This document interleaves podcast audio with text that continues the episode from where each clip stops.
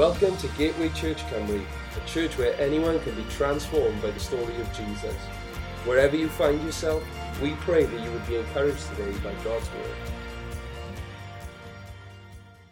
Well, good morning, and this morning we're really excited to continue our new series that we're going through on Sunday mornings, and this series is called Hope Overflowing. And the main scripture for the series has been Romans chapter 15 and verse 13, where it says, May the God of hope fill you with all joy and peace as you trust in him, so that you may overflow with hope by the power of the Holy Spirit. You know, as I shared last week, this series has come about from God speaking to me clearly about what he wants to say to us, Gateway Church, at this moment in time. So the first week of this series, we looked at what hope is. And we've seen the hope, biblical hope, is a confident expectation and desire for something good in the future. And then last week we looked at the foundation of our hope, which is the grace of God. If somebody asks us the reason why we have hope, we can say it's all because of the grace of God. You know, we've been saved by grace, called by grace, sanctified by grace. We have been able to believe the truth of the gospel by grace. And we have this eternal life all because of the grace of God. And so this morning we are going to continue our series, uh, this series all about hope. And the title of today's message is Keeping Hope Alive. Keeping Hope Alive. And if you've got a Bible this morning, can you please turn to Romans chapter 15? And we're going to read just verse 4 of Romans 15. And it says this For everything that was written in the past was written to teach us so that through the endurance taught in the scriptures and the encouragement they provide, we might have hope. You know, the Bible tells us that the moment we are born again and surrender our lives to Jesus, we receive a new hope. 1 Peter 1 verse 3 puts it this way Praise be to the God and Father of our Lord Jesus Christ. In His great mercy, He has given us new birth into a living hope through the resurrection of our Lord Jesus Christ from the dead. And so from this moment on, we, we have a new hope. When we surrender our lives to Jesus, when He comes into our life and He becomes our Lord and Savior, we have a new living hope. He is our living hope. And He is our living hope forever and ever. But you know, right at this moment in time when we surrender our lives to Jesus, we've got to be on guard, uh, on our guard straight away. Because there's this great mistake that can take place right in this moment. Satan, realizing that he, he may have just lost one of his victims, he begin to attack you with his lies. All his lies will come your way. He'll try to bombard you, discourage you, to pull you away from believing in Jesus. You know, one of his most common devices is to sow this thought in your mind. What a wonderful experience that is. You know, I'll never forget it, how good it is to be free. You know, I don't need to struggle anymore with guilt, temptations, fear, and sin. Now I can go about my business in peace and happiness. You know, sounds good, doesn't it? But there is a lie in it. Those struggles will never stop. It won't stop this side of heaven. Yes, Jesus has won the ultimate victory. He paid the price for us. He took the punishment that we deserve for our sin. He bore our sin upon himself on the cross. The ultimate victory has been won. But there is a spiritual battle that is now going on. And our future here on earth, it's not always going to be peace. It's not always going to be happiness and, and you know, great things going on. It's, ne- it's not always going to be like that. It is a battle that we have been born into. You know, immediately this incredible experience of this new hope that we have is already being threatened. And so the point of my message this morning is that when we are born again, we are born for a battle, and it's a battle to keep our hope alive. And you know, this battle, it can only be fought and won with the Word of God. Let me say it again. When we are born anew by the Spirit of God, we are born for a battle. The battle of perseverance, the battle to hold fast to our confession of hope, the battle to not shift from the hope of the gospel. And you know, this battle can only be won and we can only stand firm until the end, and it can only be won with the Word of God. And so to instruct us and encourage us in this battle, we're going to look at this, this passage again, Romans 15 verse 4, this verse. And there are just three truths that I want to share from this verse this morning. And we'll read it again. Romans 15 verse 4 says, For everything that was written in the past was written to teach us, so that through the endurance taught in the scriptures and the encouragement they provide, we might have hope. So the first truth that we see from Romans 15 verse 4 is that the word of God is given for our instruction. I know we're going to focus on this first because I believe we're prone to skip this step as believers. You know, all of us who have been born again, we become desperate to be encouraged by the Word of God.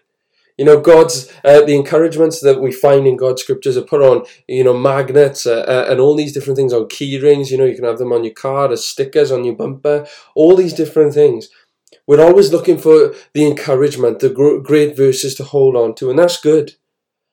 But you know, as a result of that, we can often become impatient with the need to be instructed by God's word. You know, God's word isn't only there to give us a good feeling and to make us feel great, it's to teach us as well, to guide us, to lead us. It's not only there just to, so that we can have a nice feeling in a moment in time, it's there to instruct us in the things of God. You know, it says in 2 Timothy chapter 3, verse 16 to 17, all scripture is God breathed and is useful for teaching, rebuking, correcting, and training in righteousness, so that the servant of God may be thoroughly equipped for every good work. John Piper, he says this, he says, We would often rather have the fruit without labouring in the vineyard. So the first lesson in this verse is that the Bible is for our instruction. It's literally for teaching us. You know, we can't just depend on, on the pastor's sermon or my sermon or other people's sermons or thoughts or devotions. We must be willing to learn what the scriptures teach if we expect to be encouraged by the truth of Scripture. We need to understand the Word of God. We need to correctly handle the Word of God, and so so that we can interpret it correctly, and that we can be encouraged by it to endure till the end. Now, I'm not saying this morning I want all of you to turn into academic scholars. And I don't want to put the Bible out of reach for anybody so that people think, you know, this book is too hard, it's too difficult, it's only for those who've got degrees in theology and all this thing. I don't want to do that. But there is a great truth in the fact that the better you can read the Bible, the more accurately you will grasp its teaching, and you will then have the resources of hope at your disposal. It says in 2 Timothy chapter 2 verse 15, it says, Do your best to present yourself to God as one approved a worker who does not need to be ashamed and who correctly handles the word of truth. So we should give ourselves to understanding te- this teaching. We should give ourselves to studying the scripture, not just reading the scripture and going through a step by step plan. You know, I believe Bible plans are great, but we need to we need to spend time digging into God's word. We need that systematic diet of instruction. You know, not just a few crumbs every day. If we're going to fight successfully to maintain the full assurance of hope to the end, we need to understand them and to be taught by Scripture. The second truth that we find in Romans chapter 15, verse 4 is this that all Scripture is intended by God to give endurance and encouragement. You know, the second point in this verse stresses that the instruction and lessons from the Bible are not just for our heads, but they should be transferred then for our hearts. You know, the Word of God, it will. It, it, we'll take it into our minds first, but then it's got to transfer into our hearts. You know, when the when the instructions of the Bible are properly understood, they produce endurance and encouragement within our spirits, or steadfastness, as it says in other translations, which means the same thing, means endurance. You know, it's what we have to keep our walk going in the Lord. You know, when we feel miserable, when we met with all kinds of opposition, we need to have the Word of God ready to encourage us, to strengthen us, to keep us going. You know, where does endurance come from? It comes from the Word of God. If you want to be somebody who's still following Jesus into your 80s and your 90s and goodness knows how old, then we need to hold fast to God's word. We need to take in God's word. Endurance comes from God's word because again and again, the Bible, it will give you God's perspective on things. And that biblical perspective will make a hard situation endurable. You know, there are difficulties, struggles that come our way, And you know, sometimes we look to other people for advice and for help and for guidance. But actually, if we would get into God's Word, God's Word can instruct us on how to handle our situations and it helps us to endure those trials and those storms and those difficulties. You know, as I said, we can be so foolish on times and turn to everyone else for help or just give up. But when we turn to God's Word, it gives us strength to keep on going. Listen to what Psalm 1 verse 1 to 3 says. It says, Blessed is the one who does not walk in the step with the wicked, or stand in the way that sinners take, or sit in the company of mockers, but whose delight is in the law of the Lord, and who meditates on his law day and night. That person is like a tree, planted by streams of water, which yields its fruit in season, and whose leaf does not wither. Whatever they do prospers. The person who meditates on God's word endures. Endurance comes from meditating on the word of God. And I believe that's an art that's been missing today in many Christians' lives of just sitting in the scriptures. You know, I, I watch a lot of cooking shows. I like to watch all these cooking programs. And what a lot of the chefs like to do often is they take a piece of meat and then they have all these different oils and these spices and, and they cure the meat in, in these in the, these spices and in these oils so that the meat takes on the flavour. They marinate it in that. And you know, by doing that, that meat takes on all that flavour and it makes it even more delicious than what it would be on its own. And it's the same with our lives. You know, as I said, even just a little earlier, I believe Bible plans are great. We need Bible plans. They help us to read the Bible and to keep focused. But sometimes we can be so caught up in just going through that Bible plan and ticking off the days instead of sitting sometimes and marinating and meditating in God's Word. You know, there might be moments where God is trying to say something specifically to us, and we can't just rush on to get through that plan. We need to sit in God's Word and hear what He would say. It could be for a day, it could be for weeks, but you know, we've got to be sensitive to the Holy Spirit and to see what He wants to say to us at a given moment. We need to meditate on God's word and not rush on. And that's why I believe it's vital and it's important that we pray before we read God's word so that we are open and sensitive to the leading of the Holy Spirit, that God would speak to us through His Word. Not that we would go through it like a handbook or a study guide, that we would actually speak, hear God's voice speaking to us into our very situation. Endurance comes from meditating on the Word of God. So if you want to have staying power, if you want to endure to the end in the path of, of costly obedience, then I want to encourage you to turn off your phone, turn off the TV, and meditate on God's word. And finally, the third thing, the third truth that we see in Romans chapter 15, verse 4, is that all scripture has this goal to sustain our hope. You know, there are incredible stories of endurance in the Bible. There are words of encouragement. But the way that these stories and these words actually make a difference in our lives is that these stories and these words of encouragement, they sustain our hope. It's hope that keeps us going in those tough situations. It's that hope, you know, Christian endurance is not just gritting our teeth, uh, you know, it's not just willpower against all odds. As believers, we are driven and sustained by hope and the stories of people and, and the struggles that they've gone through in the Bible are there to encourage us and help us to keep hoping, help us to keep believing. You know, Christ commanded us to, to keep going through this world, filled with difficulties, filled with tribulations, because if we do, one day we will be with Him and we will receive our reward. You know, the strength to endure comes from the hope before us. And the hope before us comes from the Word of God. You know, your own feelings and all the wisdom in the world is going to tell you again and again it's not worth it.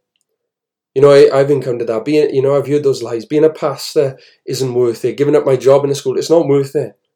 Maybe you've heard those lies. Being a husband or a wife isn't worth it. Being a mother or father isn't worth it. Being honest at work isn't worth it. Spending evenings in a midweek ministry which, which is quiet and, and shrinking isn't worth it. Staying sober isn't worth it. You might as well just give in and have another drink.